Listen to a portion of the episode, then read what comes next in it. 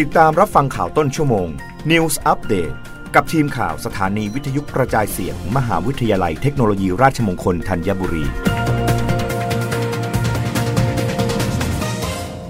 รับฟังข่าวต้นชั่วโมง โดยทีมข่าววิทยุราชมงคลธัญบุรีค่ะ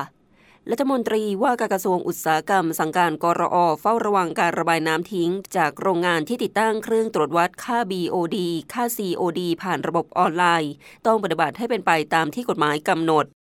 นายสุริยะจึงรุ่งเรืองกิจ รัฐมนตรีว่าการกระทรวงอุตสาหกรรมเปิดเผยว่า สถานการณ์อุทกภัยที่เกิดขึ้นในขณะนี้ กระทรวงอุตสาหกรรมมีความห่วงใยโรงงานอุตสาหกรรมที่ได้รับผลกระทบรวมถึงพี่น้องประชาชนในพื้นที่ จึงได้สั่งการให้กรมโรงงานอุตสาหกรรม ดูแลการระบายน้ำจากโรงงาน โดยเฉพาะอย่างยิ่งในพื้นที่ที่เกิดอุทกภัย ป้องกันไม่ให้เกิดการลักลอบระบายน้ำโดยไม่บำบัด พร้อมสั่งกำชับโรงงานให้ปฏิบัติตามหลักเกณฑ์ และข้อกฎหมายที่กำหนด เพื่อไม่เป็นการซ้ำเติมประชาชนที่กำลังเดือดร้อน โดยกำชับให้กรอกำกับดูแลโรงงานที่ติดตั้งเครื่องตรวจวัดค่า BOD ค่า COD ออนไลน์ ซึ่งระบายน้ำทิ้งตั้งแต่ 500 ลูกบาศก์เมตรต่อวัน ต้องปฏิบัติให้เป็นไปตามหลักเกณฑ์และข้อกฎหมายที่กำหนด ปัจจุบันมีกว่า 300 โรงงานในพื้นที่ 40 จังหวัด ซึ่งในจำนวนนี้อาจจะได้รับผลกระทบจากทุกภัยในพื้นที่รวม 20 จังหวัด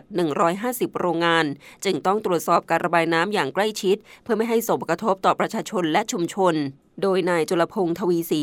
รองปลัดกระทรวงอุตสาหกรรม รักษาราชการแทนอธิบดีกรมโรงงานอุตสาหกรรม ได้สั่งการให้กองวิจัยและเตือนภัยมลพิษโรงงาน เพิ่มประสิทธิภาพกำกับการระบายน้ำทิ้งออกนอกโรงงาน ด้วยการทวนสอบเครื่องตรวจวัดค่า BOD ค่า COD ออนไลน์ เพื่อให้ข้อมูลที่ส่งมายังระบบเฝ้าระวัง และเตือนภัยมลพิษระยะไกล หรือระบบ POMS ให้มีความถูกต้องเทียบเท่าวิธีมาตรฐานตามประกาศกรอ